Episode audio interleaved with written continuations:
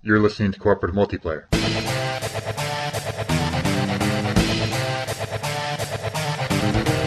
The official podcast of the 4 1 Game Zone.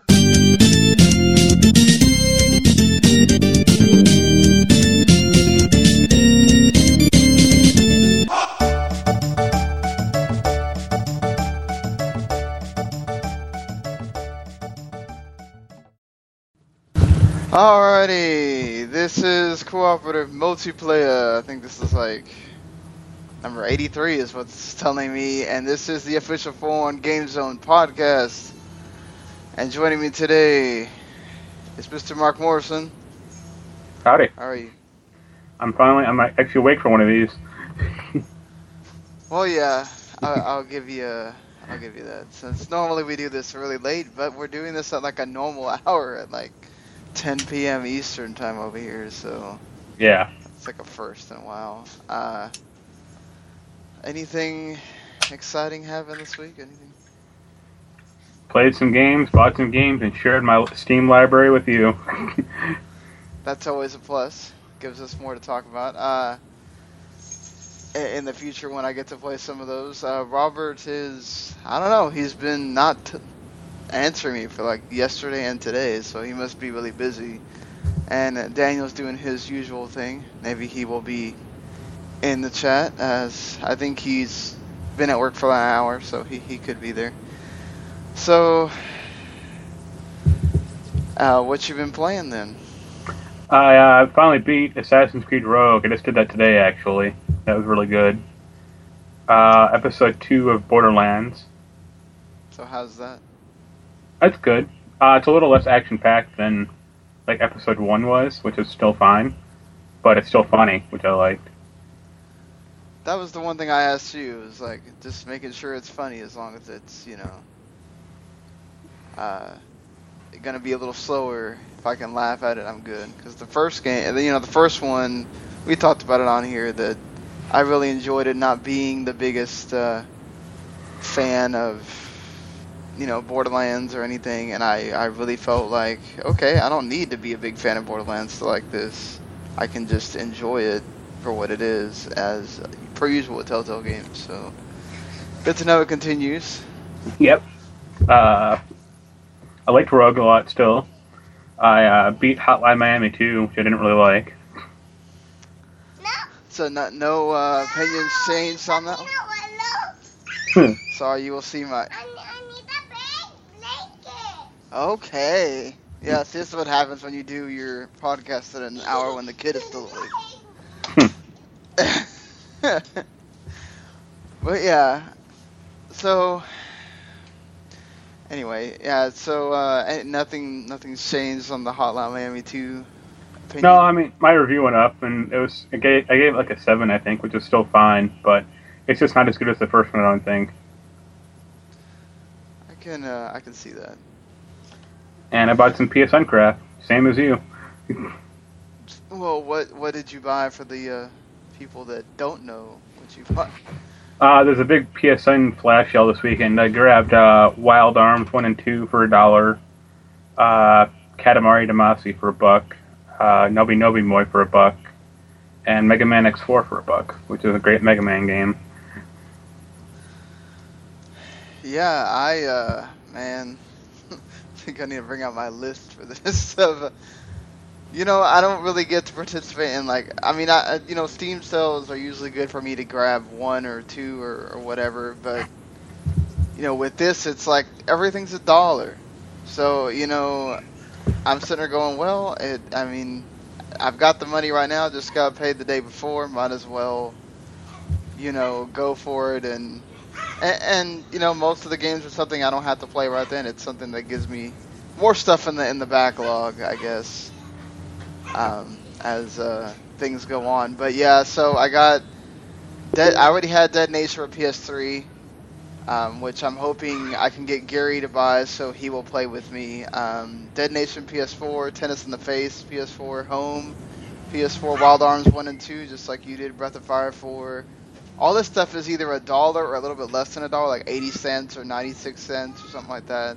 Yep. Uh, the Sam and Max Beyond or Beyond Space and Time, what's called Year Two on the PC, and then Year Three on the PC, which is Devil's Playground. And then I went and bought the Year One on the Xbox 360. That one was not a dollar. That one was 20 bucks, but it was the same on Steam, so I really couldn't.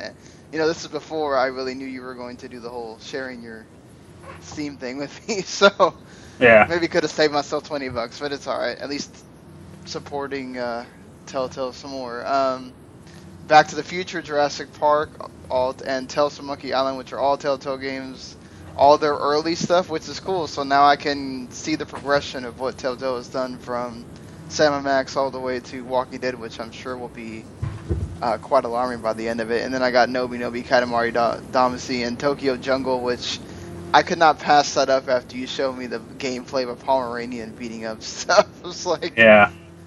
that is that is greatness. Uh, so yeah, so I uh, picked up. I, I went to the midnight release of. Uh, it was well, it was really for Battlefield Hardline, but because Final Fantasy Type Zero, and uh, for some reason, I, I for the life of me, I cannot remember the other game that came out. Uh, not Mario Party because that came out three days after, but there was another big game that was coming out that night. Um, I was the only one there to pick up Final Fantasy Type Zero. Uh, Square Enix has decided that they want to charge you because now they don't just release regular strategy guides. Every strategy guide is a collector's edition, and I am a Final Fantasy strategy guide collector person, so I wound up paying like thirty bucks for the Type Zero strategy guide. So it was thirty bucks I didn't know I was gonna wind up spending. I thought it would be like fifteen or twenty, which what those things used to cost. I guess it is what it is. Uh, still thinks it's it's overpriced, but I mean, for the information it gives you, uh, it's good because uh, you know that game is not. I never really played. I played Crisis Core a little bit, uh, but not that much, and supposedly the fighting system's a lot like that one. Uh, I played it for a little bit. I'm still in like the first area. It the game is. Uh, I'll just say this: you have 14 characters that you're going through. Um, they're all given to you at different times. There's a couple of different ways that you get to play the game. There's RTS missions. There's uh, one-on-one like attacking missions where you're just. It's it's an action RPG, so you're going through and just hitting the enemies on screen. The the main character you get to play as is Ace, who throws cards at people, uh, literally and he also has magic, and so you'll you'll get to learn that you have to fight from a distance because if you get up close, you're probably gonna get whacked. Um, then there's other characters. Some of them are you know close range fighters. Some of them are you know magic uh, wielders. Um, some of them are healers. It's just you're kind of like your typical RTS thing where you have everybody has a job or everybody has something they're supposed to do. Um, the boss battles are freaking. I bought. I got into one boss battle, and uh, it was pretty hard. I had to figure out which guy to use um, because I figured if I got too close to the carrot, the that first boss, it was gonna kill me. So I had to figure out a way to be able to um, dodge her attacks and then be able to strike at her and go back or whatever. But I'm enjoying the game. I'll probably be able to give more of a look at it next week. Um, it's been reviewing well. So um, anybody that was interested in the game when it originally released on the PSP and you have a Xbox One or PS4, go for it, I guess. And I of course, got to play a lot of the Final Fantasy 15 episode Duscae, uh, which is going on eBay for anywhere from 25 to 35 dollars right now. I don't know why you would just not go ahead and buy Type O, Type Zero if if you're going to do that. But yeah, um, I would say that it, I think it lives up to everything that you uh, it it says it is. Um, I didn't have. I I thought the uh, battle system was very interesting as far as you know you're setting up it, it you have your well for this uh, I'm assuming that in the actual game it will start out slow and then once you actually get your different weapons you'll be able to make this thing that you got to do in this demo which is like you have five different weapons and you get to choose either in what order or what they do. So like if you want a lance to be able to counter, you know, if if you're in a position to be able to counter, your lance will come out and you get to stab the enemy, or you can use a sword to do it. There's a Zweihander who, which is basically German for a two-handed sword, and you can. I choose to have that as like my first attack because it knocks a lot of the enemies back, and then I have the quick sword strikes for the rest of it because a lot of the enemies you're fighting are really quick, and it's cool because it makes you you don't you're automatically not set to that, so you can go in and change it depending on if you know what certain enemies you're about to face right then. So if you know you're going to face a bunch of fast enemies, you can change it to a bunch of quick strikes or whatever. If you know you're going to face some like you know big enemy and whatever, you might want to have your your lances or whatever in place, and you also have your abilities you can use and stuff like that. Um, I don't know what the hell the characters were saying a lot of the times uh, while while they're walking around saying stuff to you. Um, but at the each of the four characters has their own little backstory. Like one of them is supposed to be your guard because Noct is a prince. Um, we we really don't. I think something happened to his. He like has issues with his dad or something. I don't know. Typical, you know, juvenile, whatever. And the reason you're there is obviously because your car is messed up. So you have this. It's so funny because you have like all these male characters and whatnot, and then you have the typical like you don't even have a female playable character, but the female character that shows up that's fixing your car is, you know, basically they might as well have had her in a bikini because that's what they're doing. Um, Is that one Cid? it- yeah, I wonder if that's gonna be one of being the representation of Cid. You know, that's that's actually kind of funny that you bring that up. Um, who knows? But uh, I, I I really enjoyed it. I think that I it kind of leaves me interested, really, for what uh, Final Fantasy 15 will be when you actually get to start the game from the beginning, because this part of the game is actually not going to be in the actual full game at all. It's supposed to be just this little three-hour thing that they made so people can see what the game is going to be like or whatever. Um, I'd love to see what happens when you're just rolling around in your car, and if and if you know the animals will come and or, or the enemies will come track you down, and you have to get out of the car and fight them and whatever. You know, just a lot lot left to the imagination on that one. I think the the the, the uh, battle system takes a little while to get used to, and I'm sure people that don't like the fact that it's not turn-based are going to get annoyed.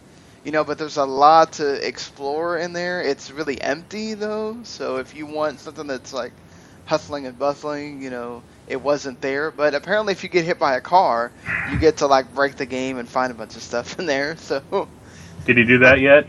I haven't done it yet. Um, I haven't really got a chance to play a, a ton of stuff um, this week. Still trying to sort out thing with March Madness going on. Kind of been trying to keep track of that too. Um, but I think uh, that's all I really played. I I bought Tales of Borderlands, but I'm I haven't played it yet. It's sitting there on my Xbox One. And uh, next week we'll both get to buy the second episode of Life is Strange, so we'll get to talk about that. Um, even though apparently it has lip syncing problems that bother people, uh, I really didn't even notice it. But, it's a French developer, so what do you want? yeah, I mean, but with the realism that's in the game, uh, I can kind of see the point of people complaining. You know, the the char- but but then again, there's a lot of people complaining that the the characters are kind of boring or the dialogue's dumb or whatnot. But then again, we talked about this. They're they're people, they're kids in college and high school. What exactly do you want them to talk about? You know, They, they are that awful in real life, so what do you want? right? So. I, I don't want to start off totally with the with the biggest news because, you know, then y'all will will get this news and be like, okay, well we heard it all. Let's let's go ahead and. Um, but I guess since I I discussed the Final Fantasy theme already, apparently uh, Square has come out and said that at some event they're gonna have, they're announcing a new RPG that they're gonna make. Um, they don't announce that it's going to be a new IP or it's an RPG they're bringing back from back in the day or anything. But any thoughts or any preferences on what? Uh, We're finally getting Chocobo Dungeon 3. hey, I like those Chocobo Dungeon games. Uh, I'm not saying that I want that to be the surprise or anything, but you know, um, it is for home consoles, so that's at least it's not a mobile game because I'm so tired of hearing about mobile this and mobile that. Considering that you know apparently Kingdom Hearts was almost about to have a mobile game, and I would have been pissed. Um, but yeah, I just, Well, that's what that's what Final Fantasy Type O was was originally a mobile game. yeah. Then they decided to put it on the PSP, and then you know, became what it became. But yeah, I just, and that was back when you know mobile wasn't what it is right now. But even then, it's you know I I hate it because I have an Android phone, so a lot of times they don't always bring everything over to Android because people can you know pirate a lot easier, or whatever, or or just for the reason that they they know it sells more on iOS, and so like with all the stuff that was announced this week, I'm just kind of like, man, I don't want to find out all these games, And then I'll be like, oh yeah, the only reason I can't play is because I don't have an iPhone. Like I'm not paying, I'm not getting an iPhone just to play a, a freaking mobile game. It's just not not worth it. Uh, but I, man, I'm trying to rack my brain. I mean, you know, there there's a lot of Square properties that I'd like to see, you know, come back, but I have a feeling that they're just going to announce something new. Just hope it's not something where they're westernizing it and it's something Square doesn't do that great. So I'd be happy with either a Vagrant Story 2 or a uh, Mario RPG 2. Man, if it was Mario RPG, I think Nintendo wouldn't have to uh, announce anything else. I think they'd have plenty of people that are already on that on that bandwagon of can we can we get a Mario RPG 2 for the for the mobile then since we're not apparently ever going to make it for anything else? Is Yeah. that, you know, too much to ask since Square likes to you know do mobile right now. Um, they've also apparently trademarked uh, World of Assassination, which leads people to believe that it's the next game in the Hitman series. I'm not too big a Hitman fan, but but do you? Uh, I like the idea of them, but it is kind I always find the game kind of games kind of clunky to play. Like they're just not they just move too slowly for my taste, and they're just not that fun. so it's mainly like a stealth game, right? Like you're going through and trying. Yeah. Or like kind of like a domino game, like you try to set up like one thing, and then five five steps later, it kills the kills the like target by happen chance or something like that. Uh, well, at least we might be able to find out some of the. I mean, it's not like these are just. They're really no brainers at this point. It's Kingdom Hearts 3. It's well after Disney has already owned all these franchises and made all these movies, but apparently Wreck It Ralph, Frozen, and Star Wars were all going to be in the mobile version. Um, that was going to be called Kingdom Hearts Fragmented Keys. Yeah, that that would that would probably be very appropriate because it would probably fragment a lot of your audience once you put the game on mobile. Uh, but I mean, any uh, any other location that you would like just love to see in a Kingdom Hearts uh, game from Disney? Ah, Midgar. Midgard. Uh, but I mean, it's gonna have like I don't know. I don't know if Kingdom Hearts Field is, but eventually the party is just gonna be Sora, Wolverine, and Luke Skywalker. Yeah, that would be awesome. or just like a pick your uh, p- pick your uh, party person. Uh, It'll be you- it'll be compatible with Disney Infinity also. I would not be surprised, honestly, if that happens. Either you get Kingdom Heart, which Disney does own them. You could technically see a Sora figure in Disney Infinity. Um, that would not be a bad way to like either have multiplayer added or have some kind of mode where you can maybe play co-op with an Infinity figure of your choice or something. I mean, Yeah. be or like level up your Infinity figure as you play uh, Kingdom Hearts or something like that. Yeah, that wouldn't be bad. I mean, what Nintendo's doing, they're setting a precedent for that you can use these figures for more than one game. Now, Disney doesn't make a ton of games, you know, but they can think about a way to, to branch out uh, with that. Uh, there is going to be another Final Symphony, uh, uh, Final Symphony. Uh, it's coming to London in September 2015. This time they're going to do basically the other Final Fantasies that they did not do in the first one. Five, eight, and nine music is going to be in in this one. Uh, I would sign up for the five and nine. I don't know so much about eight, but it did have some good songs in there. I don't know if they'll ever come to Florida again, but I went to one in Texas and it was awesome. What? What were you saying? It'll, it'll have that one intro song from Final Fantasy VIII, and that's it. Yeah, right. the one that was like a three minute freaking intro. or I mean, which was long for back then. Yeah. Now, like every Final Fantasy game does it, so it's like you know what it is. Final Fantasy 11 is ending on the PS2 and Xbox 360 in March of 2016. So, if you're still playing it on your PS2 and your 360, just be aware that you won't be able to for more than a year from now. It'll stay on the PC version uh, for a while.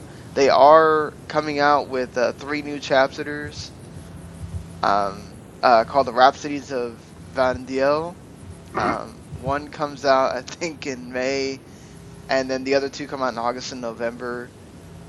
Uh, man, I remember one of my friends trying to play this so bad on his PS2, but he couldn't get the freaking like he had to figure out a way to get the open port thing to work, and this is back when you know, in I want to say like 2007, when ISPs really didn't know about this kind of stuff, and he's sitting there on the phone with the with the uh, what was it with the charter guy like hey, I need to open something so I can play this MMO, and they're like, what?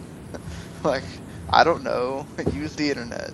so I think he finally got it to work, and then I think he wound up playing it for like a total of a day, and then traded it in or something. I just I had a friend play it on the PC, like this was like 2004, 2005, and he melted his computer down on it because he had a laptop with an integrated video card, and that didn't handle that game too well. wow.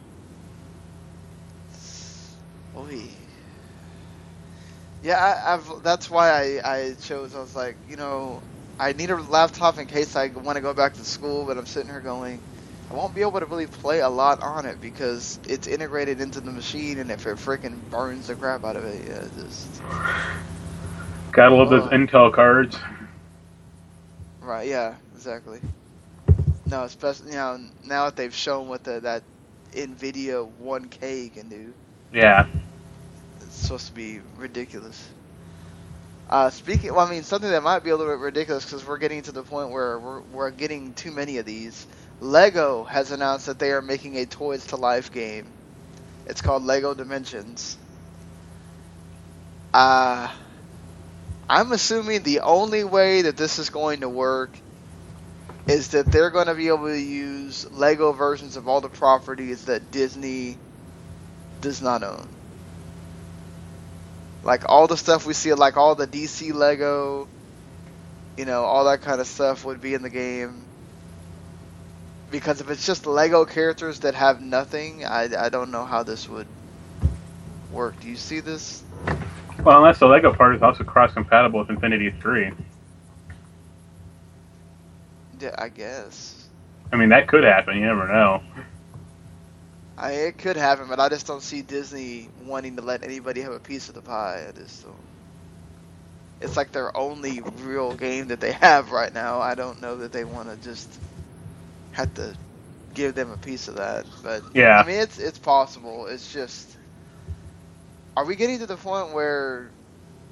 I mean, I mean, look, it's fair enough for Nintendo, who's not doing the same thing. I guess it would just bring a third uh, game into the market, but this is another big name. It's Lego, you know, to be able to go in there against Disney and and Activision Skylanders. So, do you think we're gonna get to a point where like you know Toys R Us and all these places are gonna be like, okay, either we need to make a platform and we don't introduce any more of the games, or we do something about the figures or something because this is getting crazy, or what do you?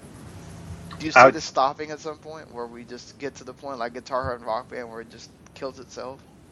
I would say theoretically yes, but at the present no, because they are just selling so much. like they're flying off the shelves as, far as I can see. So, Yeah, at pre- especially Nintendo's, and they don't really do anything unless you're playing Smash. yeah, So I mean, it's just I think that's just so crazy that that has taken off so well, and then who knows? I mean, I don't blame Lego for doing it. I mean, the worst thing that'll happen is that people would just see it as okay, here's another game coming into the market, and they won't take to it, and then Lego can just pull out and just keep making the games that they make. I mean, I don't blame Lego. I think it's a good idea for Lego because there's only so many of these movie games that they can keep making. You know, so it's a way to actually bring all the universes together, those things, and bring it into one big game and be like, okay, you like Lego Hobbit, you like uh, Lego Indiana Jones or whatever. Well, I mean, even if, if Disney would even allow that, but here you can play with them all in one game or whatever. yep. So do you think it's going to be like a bigger Lego game, like the ones we've seen, or you think it's going to be more like Disney Infinity, where it's a building, uh, you know, a crater kind of thing?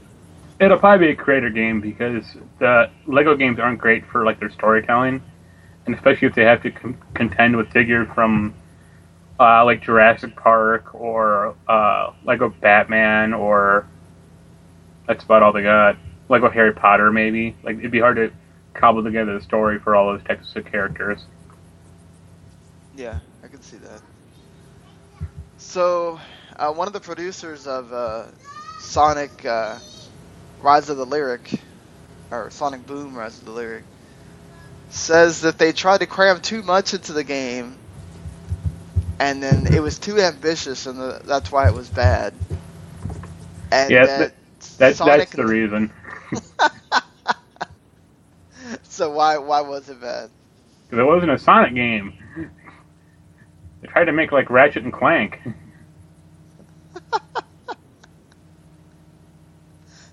So uh, he also says that he believes Sonic does not have a future as a single player game. Is that true? Uh, at present, no. Uh, Sonic's like look at Mario. Mario is a single player game, more or less, and it, that that has a future. Sonic doesn't have a future because all those games suck. Well, but uh, couldn't they try to? I mean, let's say that they actually really tried for this and not just doing it kind of half-assed or trying to make Sonic what he's what he's not, and bring it back that way. You know, ca- can it can it work? If they actually cared and they had the money to do it, they could. But neither of those things matters anymore. Because Sega doesn't care about Sonic. They're, the last decade and a half has shown that pretty pretty well. So why did what you know? Maybe Nintendo should think about buying it and make a Sonic game of their own, since they know how to take care of their properties or whatever. I think the biggest problem with every Sonic game I've played is every 3D Sonic game is every game is either like in the middle of the air or like in an ocean or a lake, and the minute you go off path, you die. Right. There's, there's no sense of exploration in those games. It's just run along this linear path until you hit the uh, glowy thing at the end, and that's it. And in between levels are a bunch of crap that you don't care about whatsoever. Agree, but I mean, I think uh, you know Sega would be uh,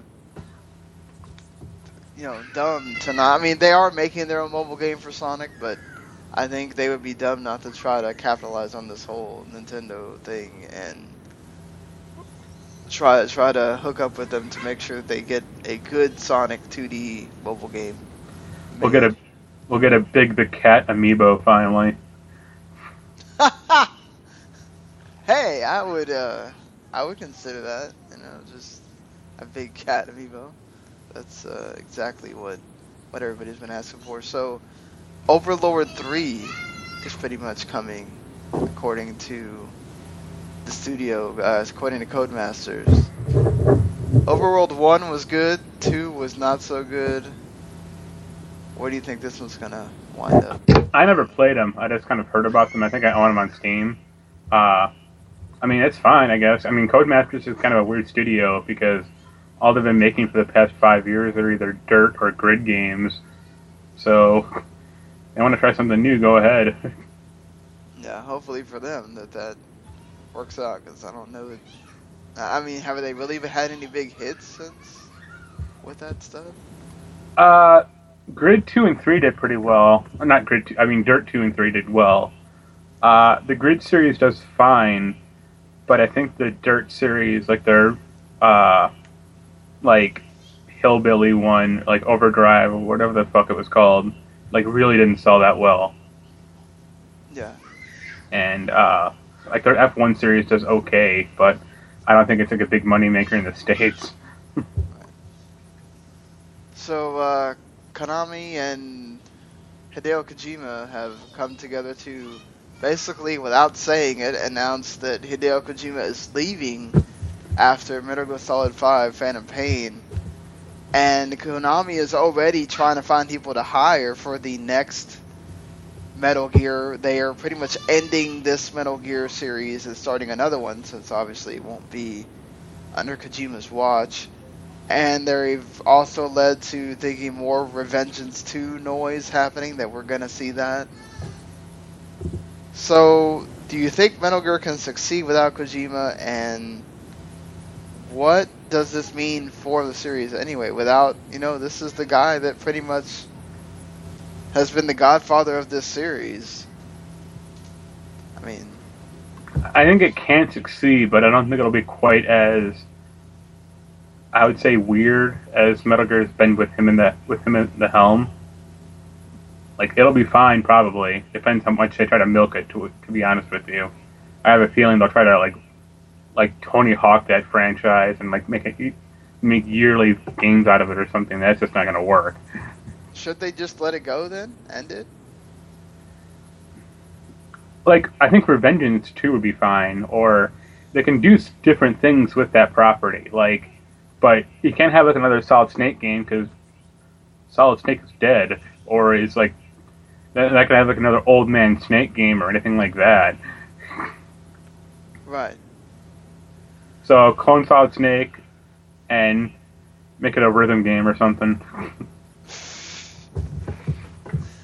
I think it can work to an extent. I just, like you said, I worry about them either making it into a yearly thing or necessarily just like butchering it so bad because they want to try to copy what they think made the series great and it doesn't connect the same way. And just, it, it doesn't. So, Look at that uh, Ninja Gaiden Yaiba game, like that, like that zombie one. Like that was horrible. Right, yeah. It was pretty bad.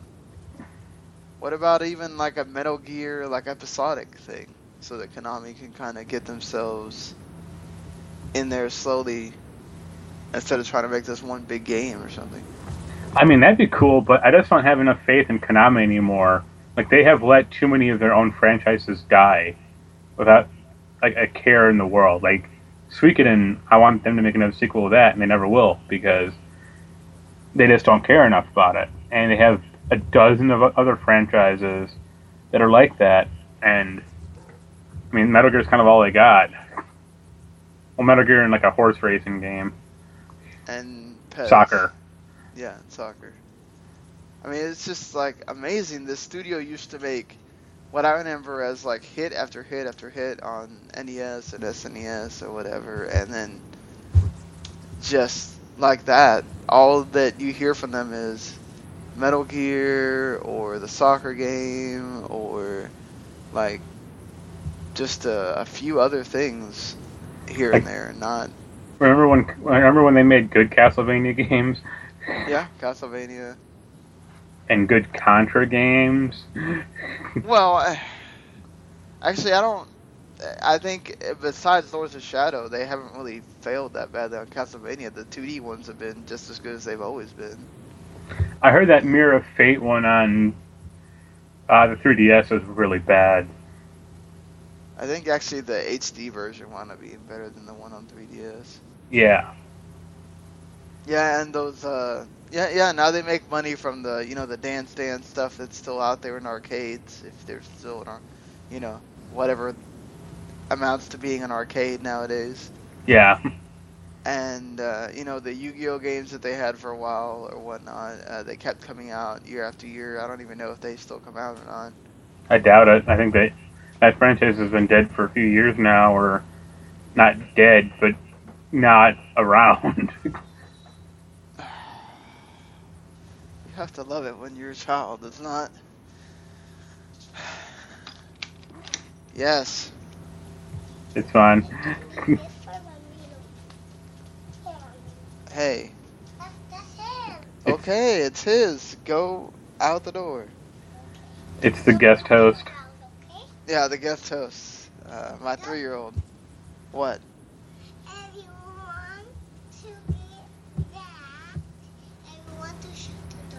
Okay. I have no idea what you just said, but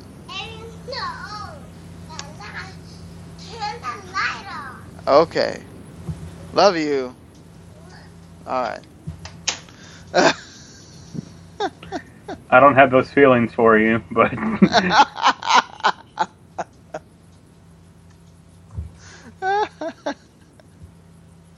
not what I meant, but yeah, Oh. I mean, this is. also Yeah, that the Silent Hills game is probably dead in the water now. Oh man, I hope not, cause that was so. Damn, I didn't. Th- I didn't even think about that, but I got so excited after playing uh, PT. Damn, I really hope that they they let him. Either I hope he gets to just take that away from Konami or something. I don't think they're gonna give him Silent Hill.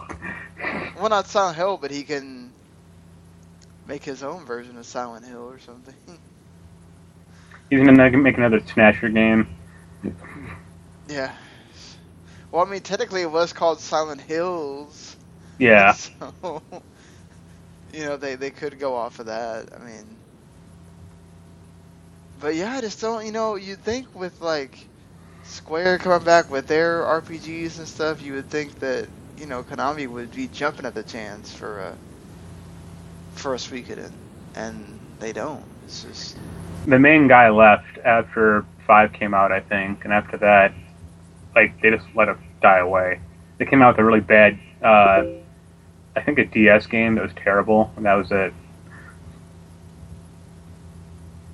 oh really. Yeah.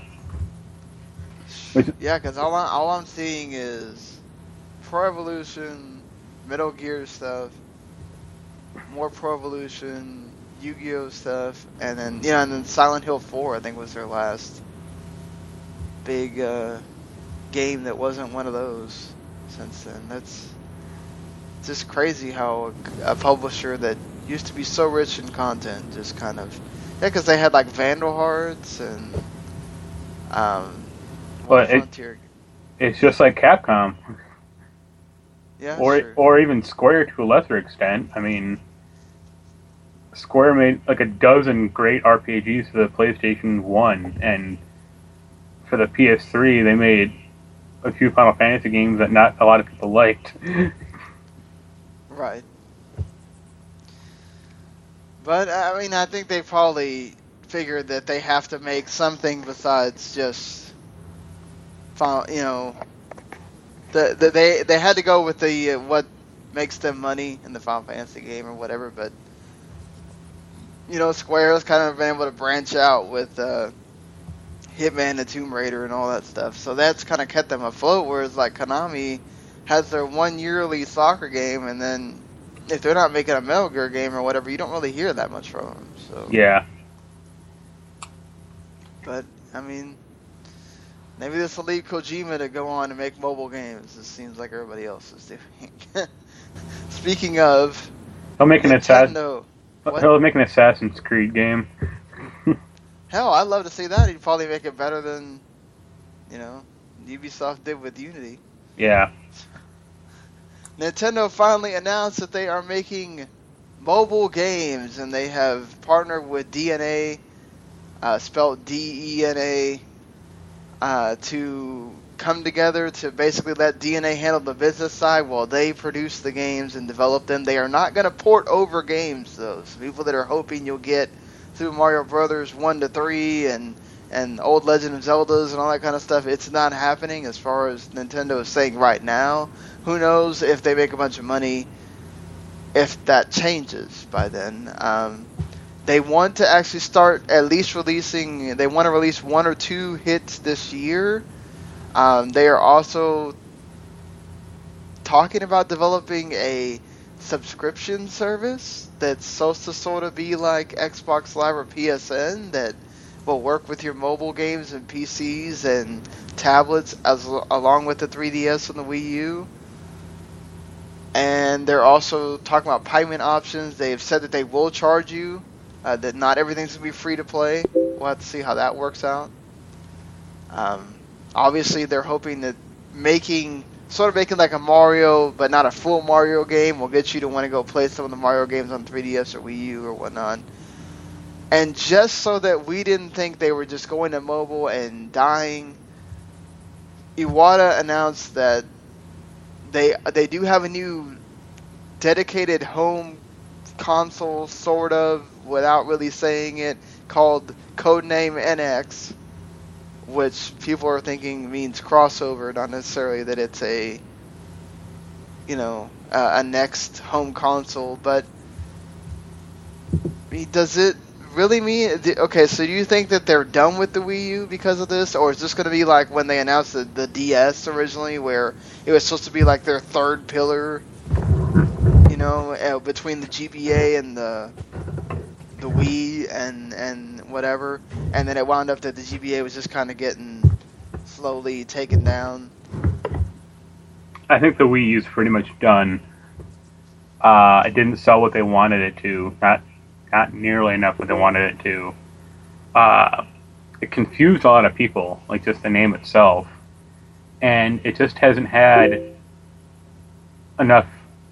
I wouldn't say good games, but enough like cro- like crossover mainstream appeal games for it. Like Mario Kit, Mario Kart 8 sold a bunch, and Smash Brothers sold a bunch, but it can't come out with those games every two months. right. Yeah, those take a long time to make and that Zelda game that they're making that'll sell probably really well for it, but it took that's two or three years in development, and they're not going to bang another one of those out in six months. Like, so they'll come out with a new console that'll hopefully be a little more standardized and powerful, and see how people can can approach it. Yeah, I mean, uh, so do you think that this means like this new crossover console might be something where I mean, there's I, am dreading that it's gonna be Nintendo's gonna make their own phone and have their games on that phone, which would be really stupid because we've seen how gaming dedicated phones have worked. Remember the N-Gage? That thing did not work that well. Um, I, I mean, uh, there's also the speculation of what I've talked about plenty of times of having a console that basically you have a set-top box that I mean, they're saying it's not going to be that, but who knows if it could be that that you know basically your 3DS, whatever the next 3DS is going to be, is your console, and then you could hook it up to the the box at home to play it on the box, and then you can take it with you. It'll mean, be the what It'll be the 4XDS where you need to have a 4K television to play it.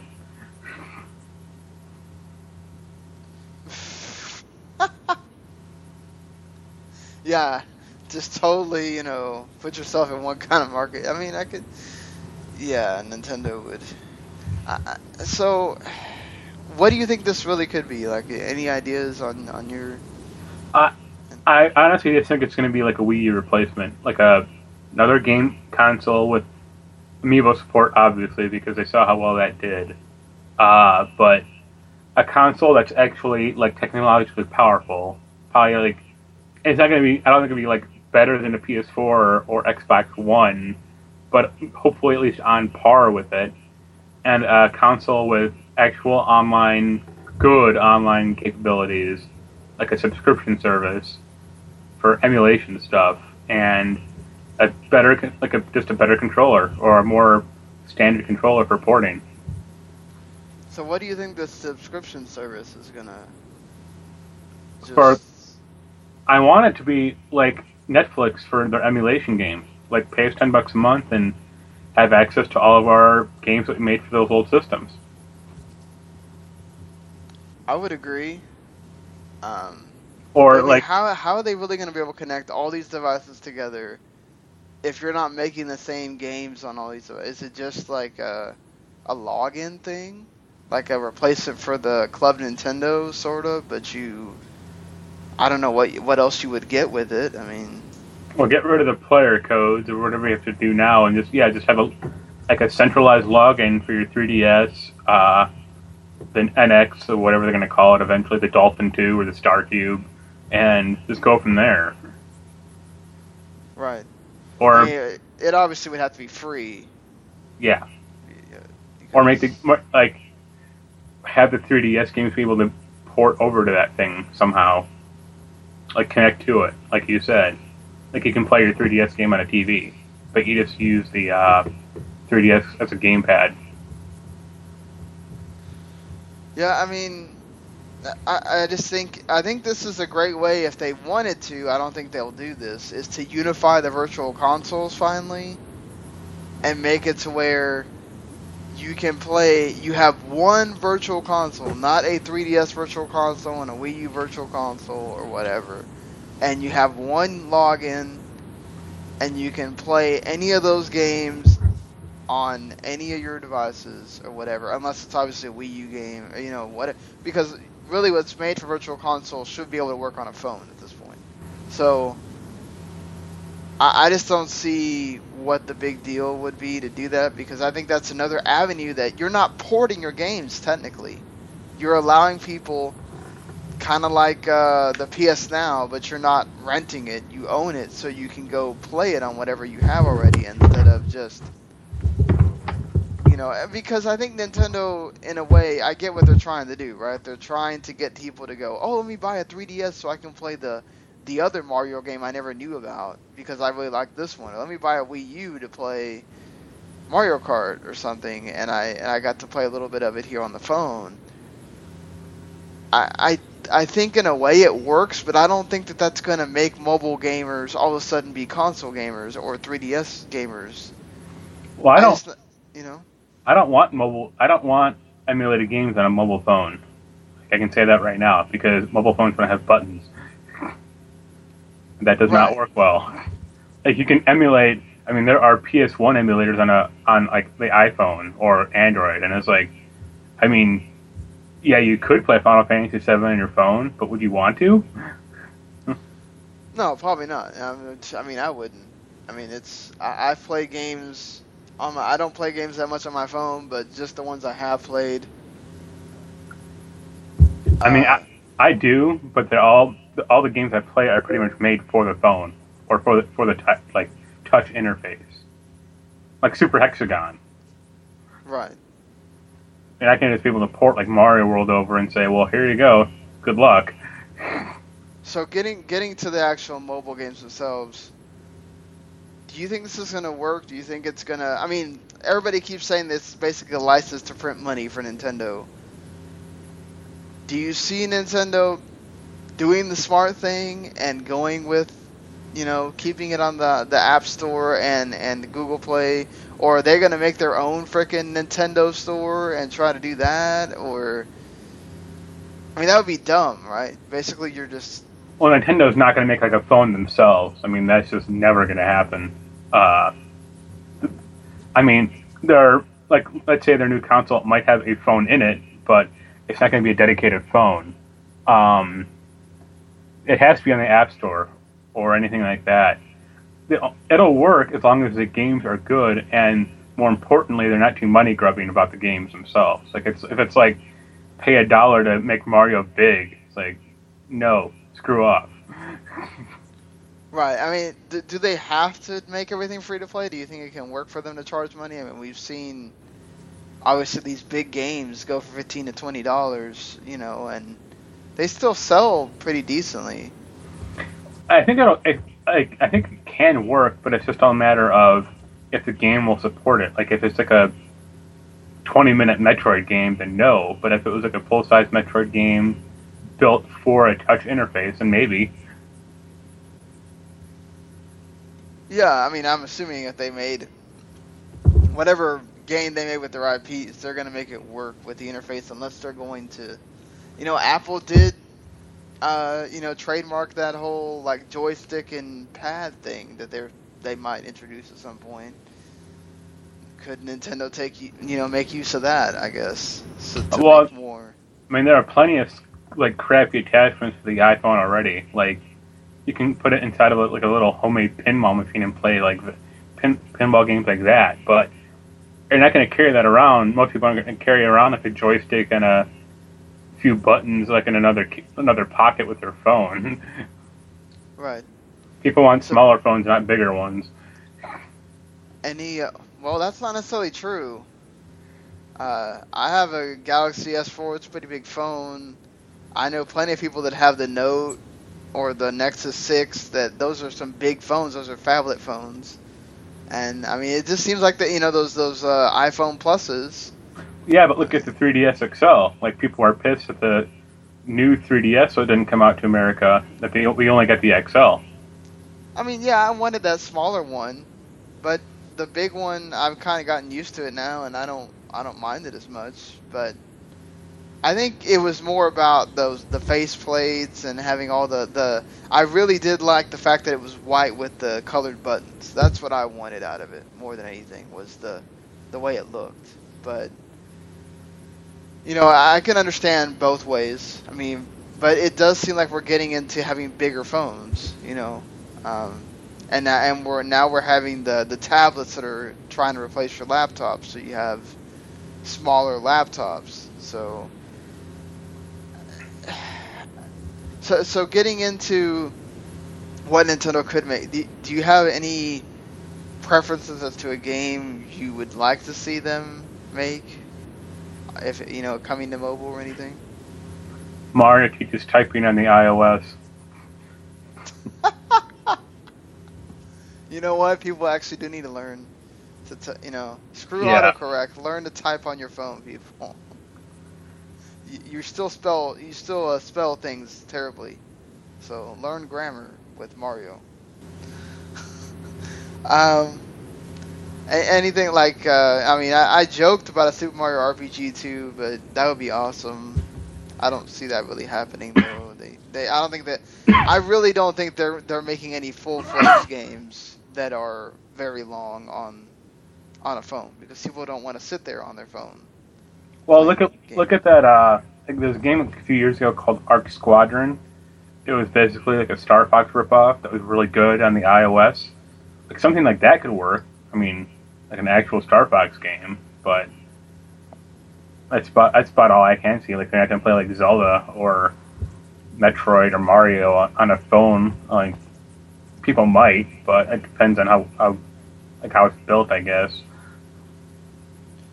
And yeah, I can see that happening. I just I wonder how they could do that with the new Star Fox already coming out. But I, I mean, I guess they could make it like a smaller version to make you want to play the Wii U Star Fox. I guess.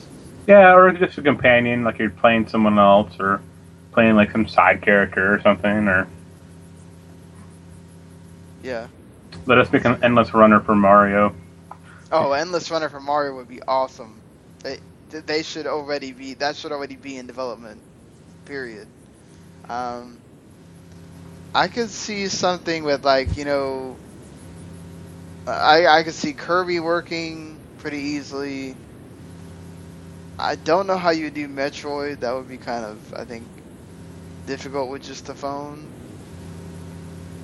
Zelda could probably work but it would have to be like a really super condensed Zelda or some kind of Zelda like mini game thing, like Four Swords, not necessarily like an actual full fledged Zelda game. I can see Metroid working as like a first person shooter with with camera support. Like you can actually like look around the environment and see Metroids. Like that'd be kind of cool actually. That would be awesome. I, I would really hope that when I, I wonder why they haven't. Well, no, technically the, well, the Metroid Prime games were kind of like that. Yeah, I mean that's exactly what I'm talking about, like Metroid Prime Yeah. 4, I guess, or Metroid Prime iOS or whatever you want to call it. Yeah, that could be it. Man. So at at the end, you know, do you think that this? Uh, I mean, we already. Uh, I I talked about this last week that Sony's getting out of the mobile thing. But do you think if it succeeds, it makes uh, Sony and Microsoft kind of wonder if they need to get into it, or this is just gonna be one of those? Well, Nintendo's in it. This is Nintendo space. Let them deal with that. It'll just be Nintendo because Sony doesn't have any good franchises like that, and neither does Microsoft. Yeah, they're not making Halo Mobile anytime soon or whatever. Speaking of Microsoft franchises, uh, Black Tusk has said that they are not making a Marcus Fenix collection. Um, they did not rule out that it's just possibly not called Marcus Fenix Collection. Uh, they said they are working on more than one Gears project. Do you think one of these is some kind of? I mean, seriously, like, why would you not? do They might not be. They might not be making it, but someone at Microsoft is wanting to make it. It doesn't make any like. Why would you make a Halo collection and not make one for Gears, and you're gonna make a new Gears? Even though technically, I guess this Gears would have nothing to do with the other Gears, but uh, The problems with Halo might put the brakes in that a tad, but I can see what you're talking about. yeah, I mean, I, it just to, to me it doesn't. I, I don't see how because there's a lot of people that probably have an Xbox One that might not have had an Xbox or didn't play these games for some reason or something like that. And again, it's a way to print money to have a collection of games, or maybe it's not called Marcus Fenix Collection because it includes Judgment or something. Yeah, it'll be called the Baird Collection and include all four of those games.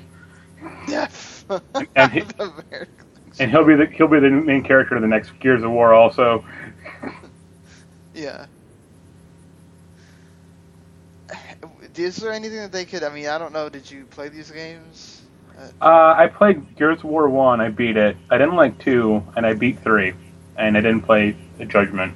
I haven't played Judgment either. I heard that was not good. That's what I've heard. Have you? So, is there anything like you'd want to see them do in a new Gears or something? Not really. I guess I don't really like those games. like it's weird. Like I played one and three, but I didn't have fun with them. Like I just found them like very rote and just like, well, I'm gonna hide behind this uh, cover system and pop guys when they appear. Like I didn't find them like that interesting. I guess. I liked them, but yeah, I'm like you. It kind of wore on me. After the first one, it was kind of like, okay, this really isn't changing too much. I appreciate that the story's not that long, so Yeah. A- At least uh, Microsoft's learning from their mistake with Halo. They're supposed to have dedicated servers for Halo 5 Guardians.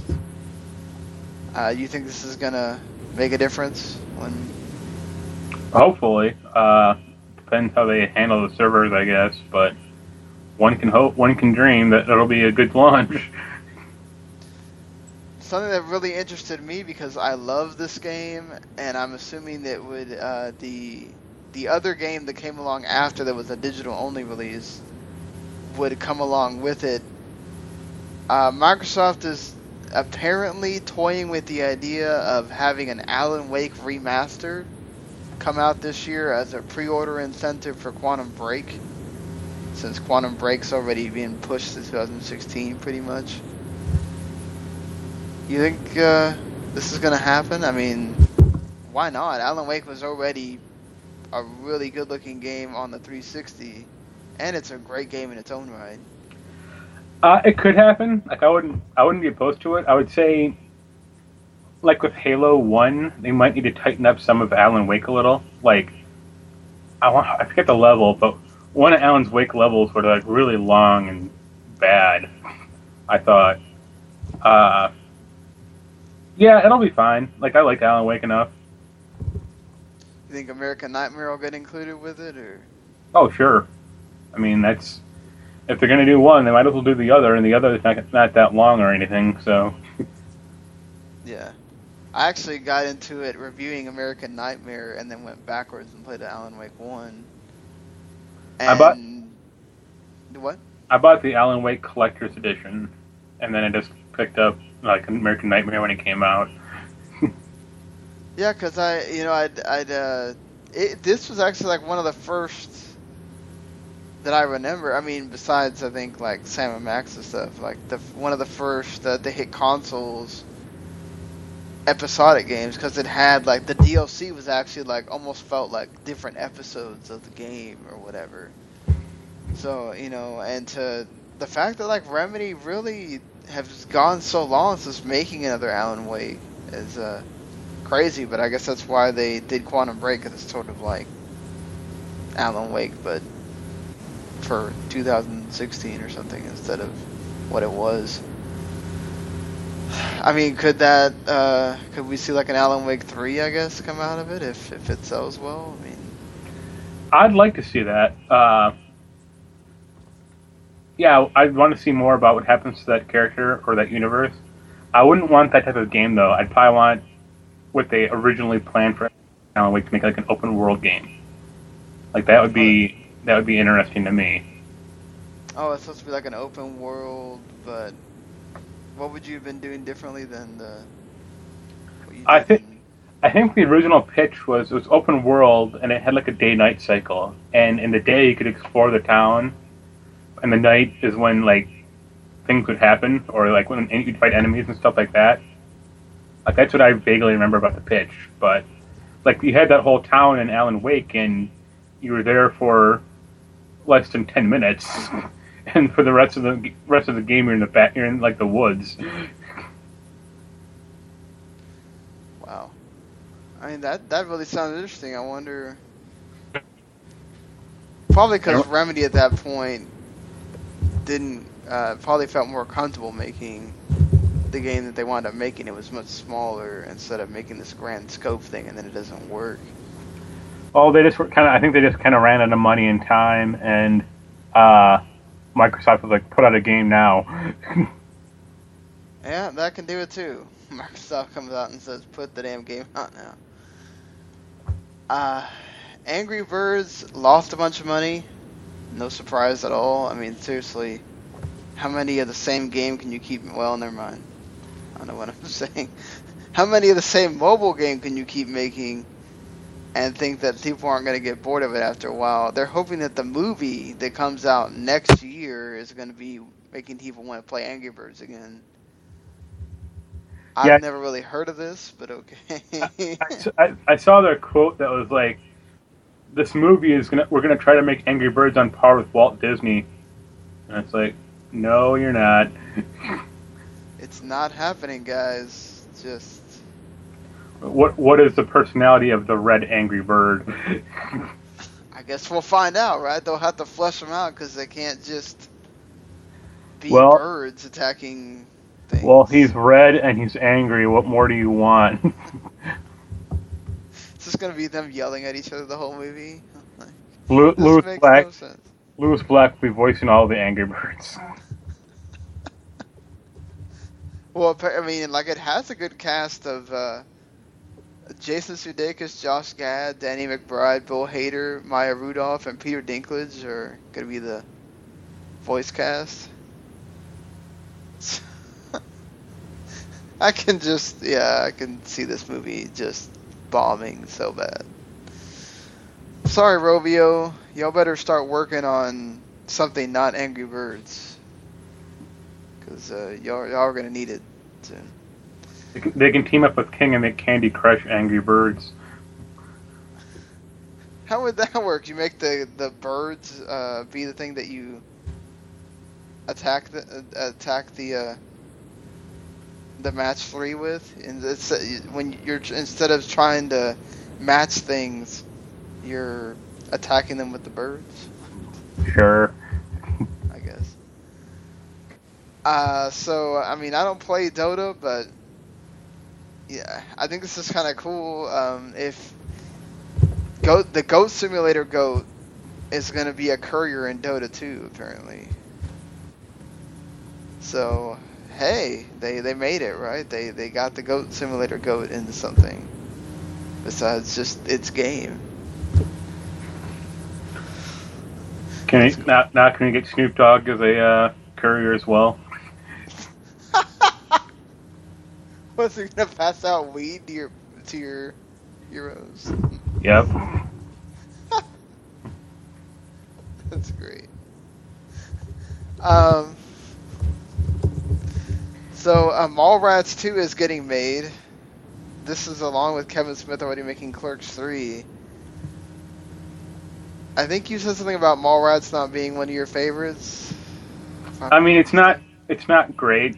Like it's still, I guess, kind of watchable, despite some of the problems with it. But oh, like of his four or five original films, it's like the lesser one to be sure.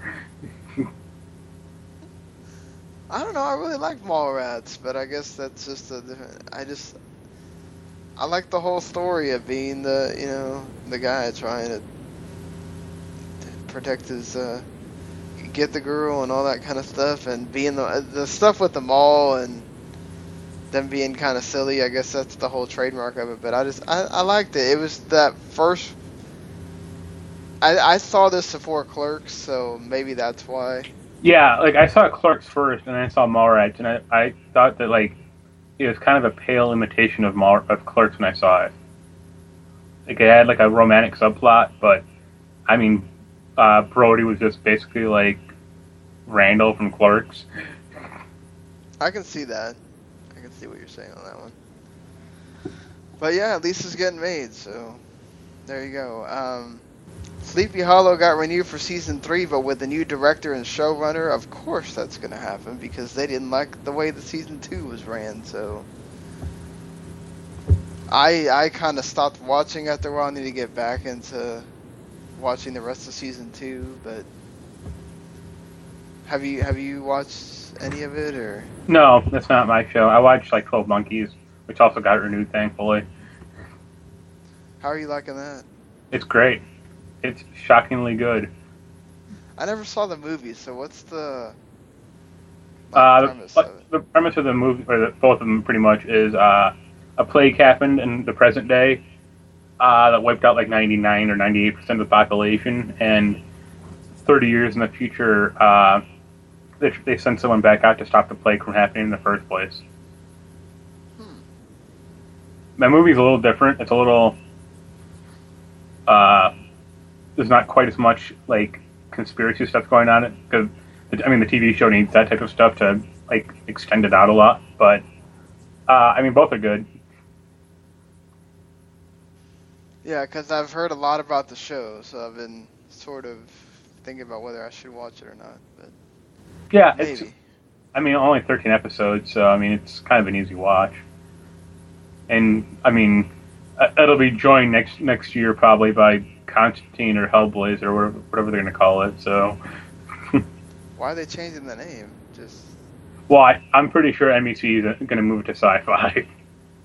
ah, And yeah, if they- I'm- if they do, they'll change the name because it'll probably be a slightly different show. Like, I mean, they'll keep they'll keep the characters, but it won't be quite as like episodic or like quite as like here's another here's this week's mystery hour. Like, right. it'll hopefully tell like different plots. I agree. Oh yeah, I, I would hope so too. It sort of felt like they were losing the plot. It's it started out with this plot, and then they started losing it after. yeah, like how many with how many problems that show went through. Like, I wouldn't say it didn't have a shot in hell, but if they do get a second season, I think it'll be a lot better, like tonally. Right. So I forgot to talk about this last week, and I actually made us miss a day of doing the podcast because I, I was watching these. So I, there's been four episodes of Powers now. Um, they released the first three, and then they released one, or they're releasing one every week on Tuesdays until we get to the ten whole episodes. And to me, it just feels like a more adult version of Heroes, like what Heroes could have been had they not screwed it up. I mean, which is not saying that it's bad. I think, um, you know, it's setting the premise of these heroes that, you know, the main guy lost his powers, and so now he's a cop trying to, you know, stop, you know, the, the villains or other powers from doing things, and, um, I, I find it interesting. Like it has, you know, like what happens to these, you know, the, these young powers, what they're trying to do. Like it's set in this social media esque world where the powers aren't trying to actually save people; they're trying to get famous by getting YouTube videos and stuff like that, which is uh, funny. And then you've got these people that want to be powers, so they're always, you know, with the powers themselves, and this one girl gets herself in trouble, and of course you got the villains, and and and they've all got complexities to them of stuff that happened to them that makes them, uh, you know, you have uh, the the human element to them, which makes it interesting. So. Yeah, I, I think I'm gonna keep watching. I think it. I mean, the only thing that sucks is other than watching it by other means, you can only watch it on your PlayStation systems if you have PS Plus. So, if you do, I think you should at least check it out. I think a lot of people have been complaining about the the production of the show and the budget and all that kind of stuff. And seriously, like, what did you want them to do? This is supposed to be like a rated R superhero show, really. So, I mean, did you want like Marvel movie level production because that's not what's going to happen when they're a season one, She- and they don't know if this show's going to take off or not. Shield can't even do that now. Yeah, Shield can't. Yeah, Shield can't even do that now because ABC's got to make sure they have a budget for all their other stuff. Just so I would recommend it. Um, I mean, at least check out episode one. It, there is uh, episode one does have a lot of explaining, you know. Um, so it doesn't. It doesn't necessarily, uh, you know, it it. There's a, it's not necessarily. Uh, it apparently changed like like the first book in the in the in the little comic is not the story that they tell in the first this first season of the show so that might piss some people off but it, does explain enough for people that have not read the books like I haven't um, apparently people that are fans of those you know comics or whatever are pissed that that's what they did with episode one but I think you should watch the first episode and then judge for yourself whether you want to keep watching it or not. So a parent wants to sue Microsoft because their kid spent forty five hundred dollars on FIFA Ultimate Team. Um, supposedly they don't like the. Apparently Microsoft needs to im- have better parental controls. So you know what the best parental control is? Don't have your card on your 360 if you have a kid that's old enough to know how to use it. yeah. or you actually monitor what your kid's doing. One of the two things. Don't be Yeah. dumb. That's good parental control. If you let your kid borrow your car because he says he's going to buy something, how about you actually go buy it for him? I don't, you know, just just a thought. I, I don't know how. I mean, I can understand like the Google ones or whatever, like you know the the Amazon ones, because you you are going to have your card there and like the same thing with Steam. It is kind of really convenient. I can understand the convenience part of it, but if it's something that your kid uses and they know how to use really well to the point where they can make purchases, and it's not like now like on Ultimate Team it's a little bit easier because you're already in the game and all you have to do is press like a couple buttons and you're there. It it basically shows you how to do it because it wants you to buy stuff. Not like if you're trying to buy a game, you have to go through a bunch of prompts or whatnot. But I, perhaps maybe they do need to have, but, but I mean, it, what are they gonna do? Like Nintendo, where they ask you, "Are you sure?" like 20 times. Like I swear, when I want to go buy something on the 3DS, it takes I have to go through like 10 screens before I can finally buy whatever it is I want. Just to buy a DLC song for Theatrhythm takes me going through like 10 screens because it has to ask it like three times if I'm sure if I want to buy this, and then I'm sure if I want to download it, and I gotta put in my password, or maybe that's what you can do. Put a password system in, so that they have to know the password to be able to access the card or something. I, I don't know. That's what the parental control is supposed to do. Um, but it, it's I think it's on the parent more than it is uh, Microsoft. But you know, but some uh, the the appeals court has decided to come back and, and bring back the the lawsuit about the 360 damaging game disc just by actually doing its job and running the disc. Um, I do notice that though with with the 360 games, like that I've noticed scratches on them just from playing them. Like I haven't dropped them anywhere. I haven't, you know. I mean, do you do you agree with that? Or do you think it what Microsoft says it's only one percent I think- 360? Well, I think it depends on the what version of 360 you have. Like I would like the probably the, the original 360 probably did have a lot more of that happening than like my Elite or like the newer ones. But I mean, it's at this point a decade old, so I mean, what do you want? Yeah, I, I I'm surprised that the court even brought this back. Like I figured they would have thrown this out, but their They'll- point they'll- was They'll give uh, everyone like a five dollar coupon on live and just say screw it. Yep, exactly. That's probably what's gonna wind up happening. Or you'll get some really old game that no one. They'll N Ah. plus. Yeah, that, that, that no one cares about. So Blizzard says that StarCraft story is gonna end with Legacy of the Void, but StarCraft is gonna live on, in in some way or form. Is there? Does that mean that they won't make any more StarCrafts? Like there won't be a StarCraft three, or is they just? We're finally gonna get StarCraft Ghost. Too bad Robert's not here. He would be going on and on about StarCraft Ghosts. Uh, that would be a bad idea. No, I mean, point. I mean they'll make another StarCraft. I mean that's fine, honestly. Like I think it's good to wrap it up now, or wrap up like the Jimmy Raynor saga, and to start off like fresh, like maybe like hundred years in the future or something. Like that'll be fine. I think honestly- that's what they mean more than anything. Is they're just gonna start a new series of StarCraft. Uh, honestly, I would like I would love like an MMO out of StarCraft though. You think they'll really go that route though? Oh God, no. I mean I, that's what I would want, but they won't do it because it'll compete with WoW too much. Yeah.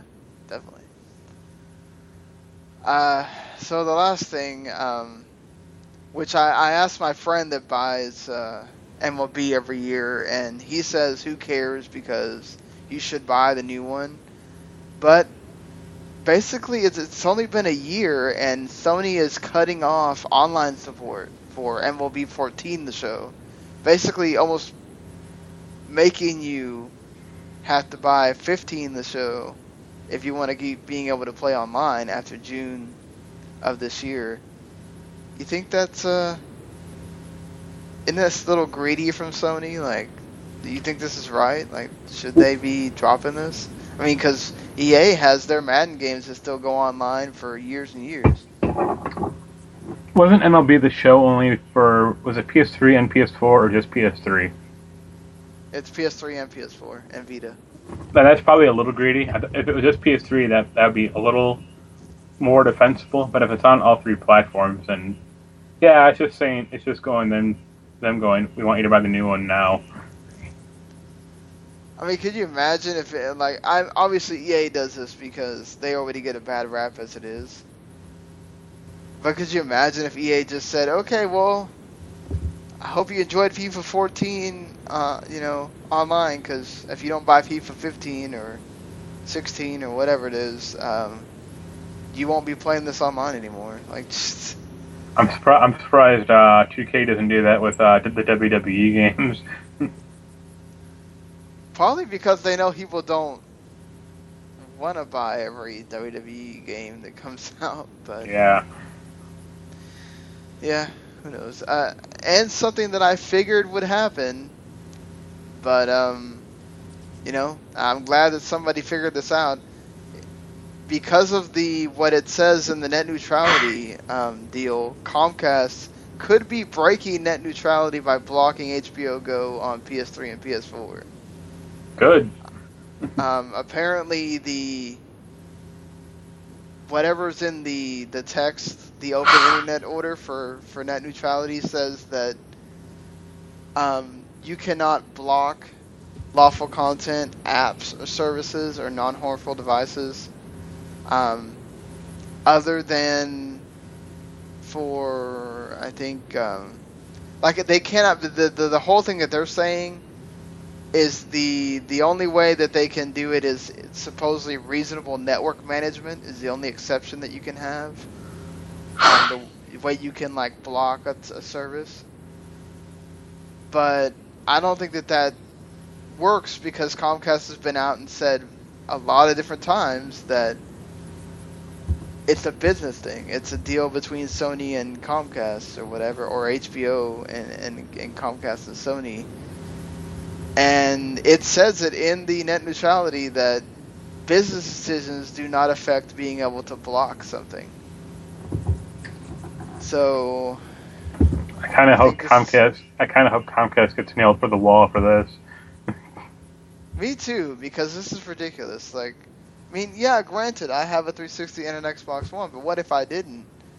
And you know, I have HBO and I can't watch it on my system.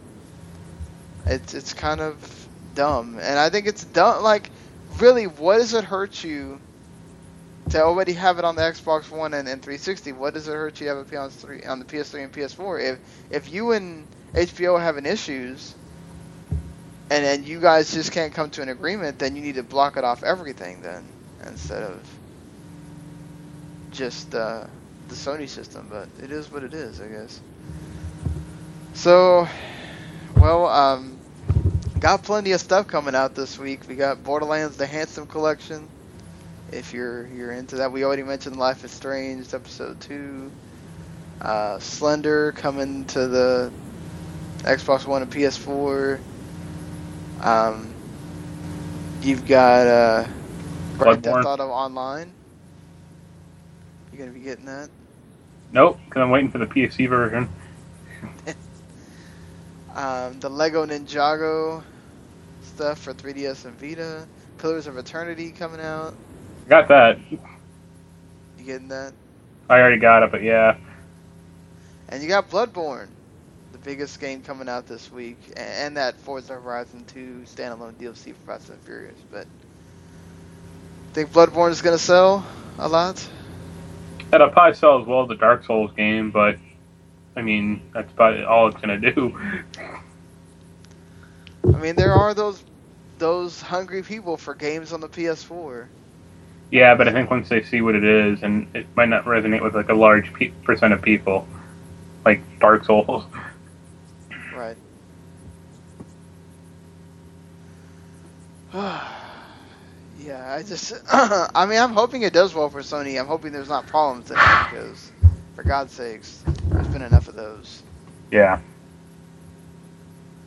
Uh, they need a they need a break at this point. But yeah, so um, I, I think that does it for this week. Uh, hopefully next week Robert will be on. He says he's been working every day this week and he's got a test and a paper to write and all this stuff. So lots going on for him. Uh, but let's get to those plugs, Marc. Uh, the eight ball will be up this week about the top eight city uh, city simulation games. And Adam wants me to do a review of Paperbound, but I'm not going to. Did you tell them no, or you're just gonna? I'll tell them no eventually, but it's a multiplayer only, uh, like Smash Brothers game, local multiplayer. And it's like, well, I can fight against a computer a few times. That's about all I can do. Yeah, there's no online. That's dumb. There's no online and there's no story, so it's like, what do you want me to do with this? tell you how crappy the fighting system is, I guess. I It's fine enough. I played like I did. A, I have like a preview code, but it's like there's just not enough content for me to play it. So Yeah. I mean, you, you you'd have a better shot playing against your daughter or something. Probably so. I re- speaking of, I really need to get to. Uh, I, I gotta get to playing Alter Shally so I can review that thing. Just too much stuff going on. I'm gonna have to figure out how to balance all the stuff I have going on. When they they try to get me to now, they're trying to get me to do stuff for the sports website besides just write do the podcasts, and I'm like, my God, do you understand how much other stuff I have to do?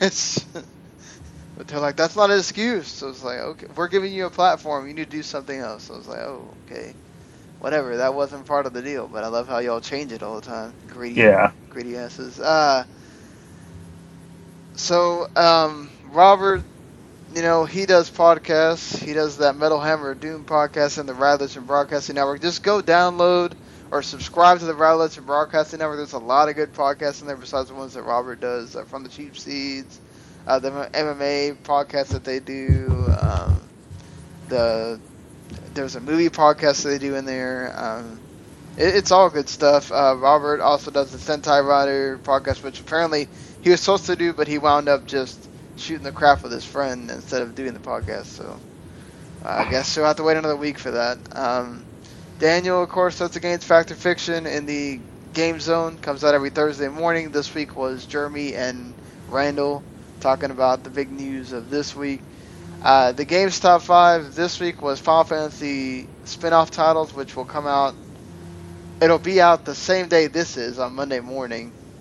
Uh, now that uh, you know it is what it is. Uh, I think Jeremy doesn't do editing on Saturdays, so apparently somebody decided it was better for it to come out on Monday, which is probably a better idea because I, I didn't get to put it out on, on put it in on Friday like I normally do.